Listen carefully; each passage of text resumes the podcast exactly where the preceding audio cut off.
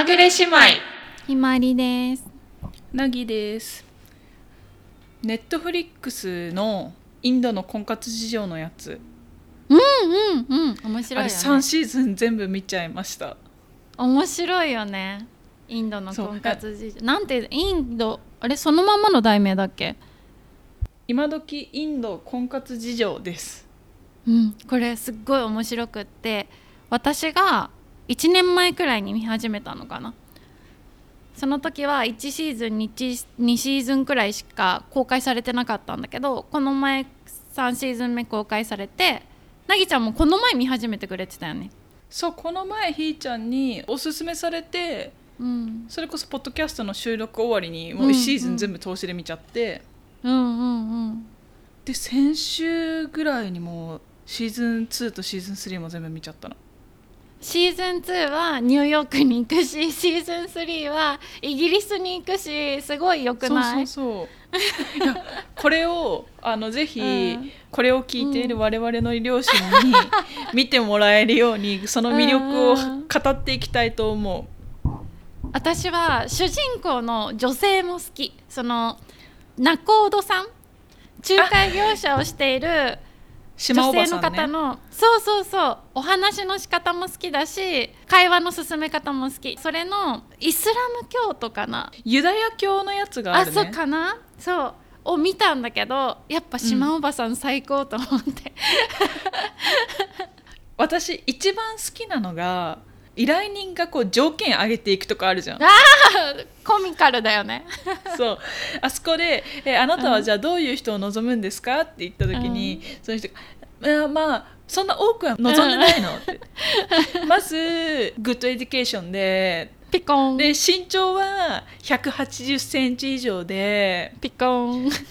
ちょっと運動してる人がいいな。ピコン。 family oriented でピコン。あとはやっぱりクジャラ男が喋れる人じゃないと嫌。ピコン。あとはまあ少しフィジカルアトラクションも必要かしら。ピコン。これだけっていうのを言った後に 島おばさんがすごいなんかため息をついて「あのね今あなたの条件を全部満たす人なんていないの。67割合っていればそれで十分」って言うじゃん。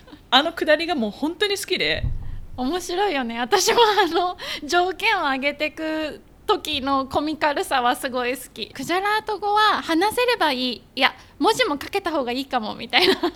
ピコンピコンってなる。あれインド地域でのインド人のマッチングもするし、アメリカ国内でのマッチングもするし、イギリスでのマッチングもするじゃん、うん。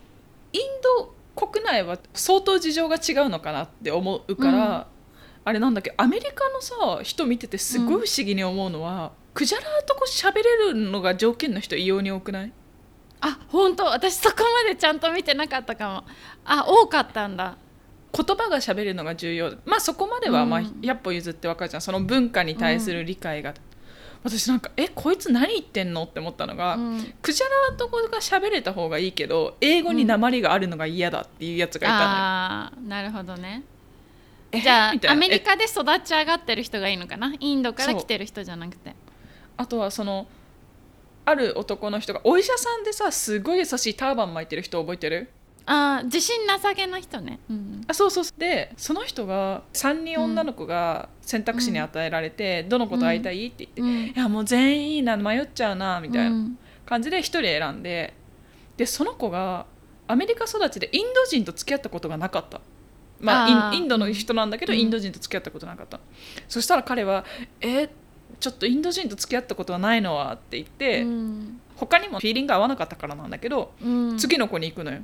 うん。で次の子は今度インド出身の子だったの。うんうん。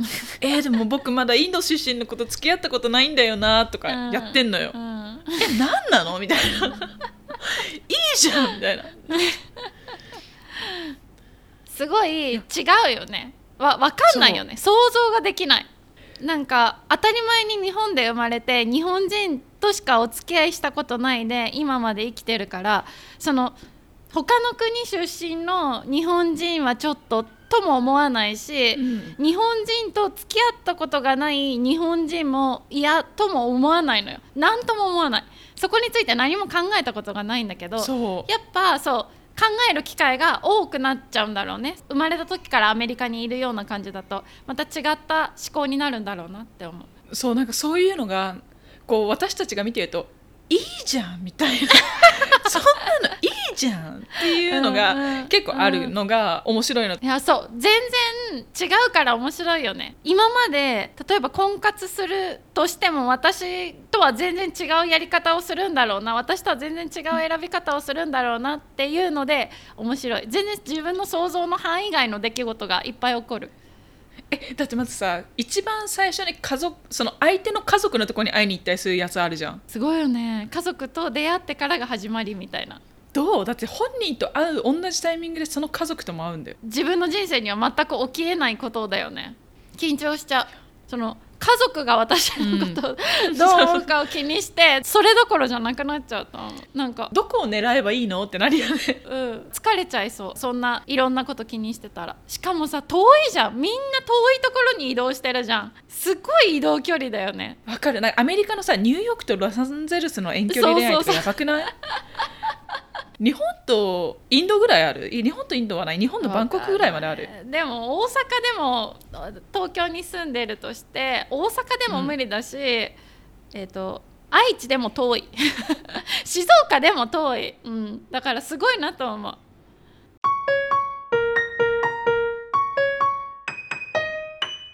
なんか食事も知らないものしか出てこないからうん。面白いなって思うし街並みも旅行に行く機会が少なくなったからか新鮮な気持ちなんか見慣れない街を見るだけで面白いしやっぱり綺麗に切り取られてるしでなんか毎回人が変わるたびに街が変わってその街の描写をすごくたくさん切り取ってしてくれるからやっぱなんかみんなわがまま放題なのも楽しい。私は一人お気に入りっていうか、うんうん。あのどうどうなってるのかなって気気になってるのはアパルナちゃん？弁護士でシーズン2では私もう島おばさんには頼んでないけど自分でマッチングサービス始めたのみたいな女の子いたの覚えてる？あわかんない。なんかすっごいたくさんの人出てくれてるじゃん。だからさもう私名前もわかんないし全然アパルナちゃんわかんないや今検索してるこの子なんかマッチングアプリとかをやっててシーズン2では、この人ないなって思ったらもう2回目のデート誘われたらあなたはこういうところとこういうところが良かったでも私には合ってないと思うから、私の友達を紹介するねって言ってマッチングしてるんだって言ってた、やば。意欲的。すごいね。えー、もう一回見返したくなる私は。あとあの島おばさんが結構頭を抱えるのは、あーうんうん。特にアメリカの人によくありがちなんだけどうん。婚活してると言いつつ恋人が欲しい人がいるじゃん。あー難しいよね。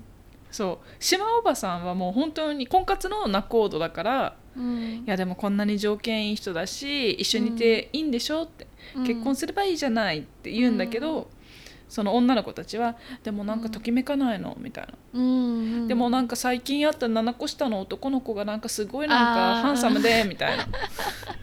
もう島おばさんは「えあなたうん。恋愛するんじゃなくて婚活してるんでしょ?」みたいな感じになって。あもうなんか何を言っても無駄ねみたいになる。あるあるだよなってるねよね。うんなってるね。いやでも難しいよね日本でもさあれ作れんのかな？日本で作ったらあんなに面白くなるのかな？どうなんだろうね。インドってどんな結婚が多いんだろうね。今の結婚事情が私あんまよく分かってないかも。みみんな恋愛結婚してるのかな？インド？うんうん。まず親世代がさあれ見てるとあれに出てるえそうる。人々の親は全員見合い結婚でそうだよね。うん15分だけ話したのみたいな感じだったじゃん。みんな。うんうん。うん。となると今は違うのかな？ほとんどの人は恋愛結婚なのかな？日本であんま仲人を使った人を周りで、お友達で見たことがないから想像ができない。確かにいないね。いないよね。いや日本のやつはそっか。そんなになんかお見合いがメインじゃないから難しいか。ねなんか日本だったらもしお友達にさ3人会うかどうか迷ってるって言われたらさ、うん。仲人とか関係の人だったらもう全員と会ってから考えればよくないってうん。私なら言うと思うからなんかあんま仲人想像できないな。いいるんだろうけどなんかテレビ番組でいつか日本に来てくれるのは想像できない。でもあれすごい楽しいからこれからもやってほしいあそう本当に私も今シーズン4本当に待ってるんだよね。こんな気持ちテえラスやってくれてんのかな？久しぶりじゃん。5年ぶりくらいなんじゃない？え大丈夫かな？これ両親見たくなってるかな？なってなさ手応えはない。手応えはないよね。手応えはない。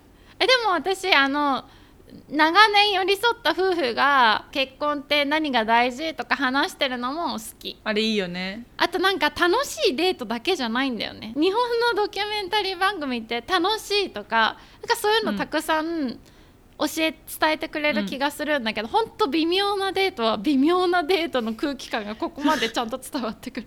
なんか これ大丈夫？見ながらさ「え、うんなんでそんなこと聞くの?」みたいななるよね。いやそうあるある。なんか本当に2人の空気が合ってないというかあの話し方が違うっていうかなんかそういうのも全部伝わってくる。これまでの人生で絡み合わなかった2人なんだろうなみたいなのも全部伝わってくる、逆に見ていてあ絶対この二人いいよみたいなのがすごいわかりやすくない、しなんかやっぱ周りの応援も全然違うし楽しい時の空気感もやっぱなんか全然違って見える。客観視できるのかもそういうの。をなんか自分がさ体験してても分かんないじゃん。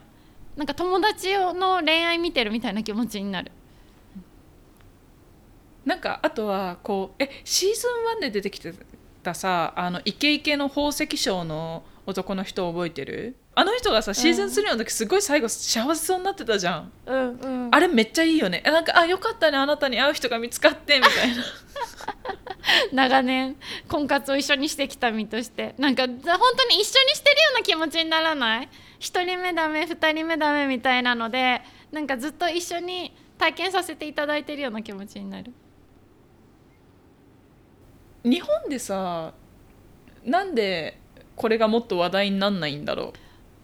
こんなに面白いえでももう違うネットフリックス作品ありすぎるって。しかもあと韓国のやつがやっぱ人気だよ。ああなるほどね。だって母だって韓国めっちゃ見てるじゃん。あそうなの？え母たい最近多分韓国しか見てないんじゃないかっていうぐらい韓国見てると面白いと思う。おすすめ。見てほしい。ぜひ見てください。ぜひ見てほしい。で 多分パパは分かんないかもしれないけど。えでも見これがてほしい、うん、私となぎちゃんが見たっていうのでぜひ私となぎちゃんとの共通の話題作りのために見てほしい、そして私となぎちゃんにどうやったらみんな見てくれるか教えてほしい。何を伝えればいいのかセールスポイント教えてほしい。確かに確かに。なんか お前たちの説明じゃ全然わかんないぞとこういうところがいいんだっていうふうにぜひあの 教えてほしいですね。教えてほしい。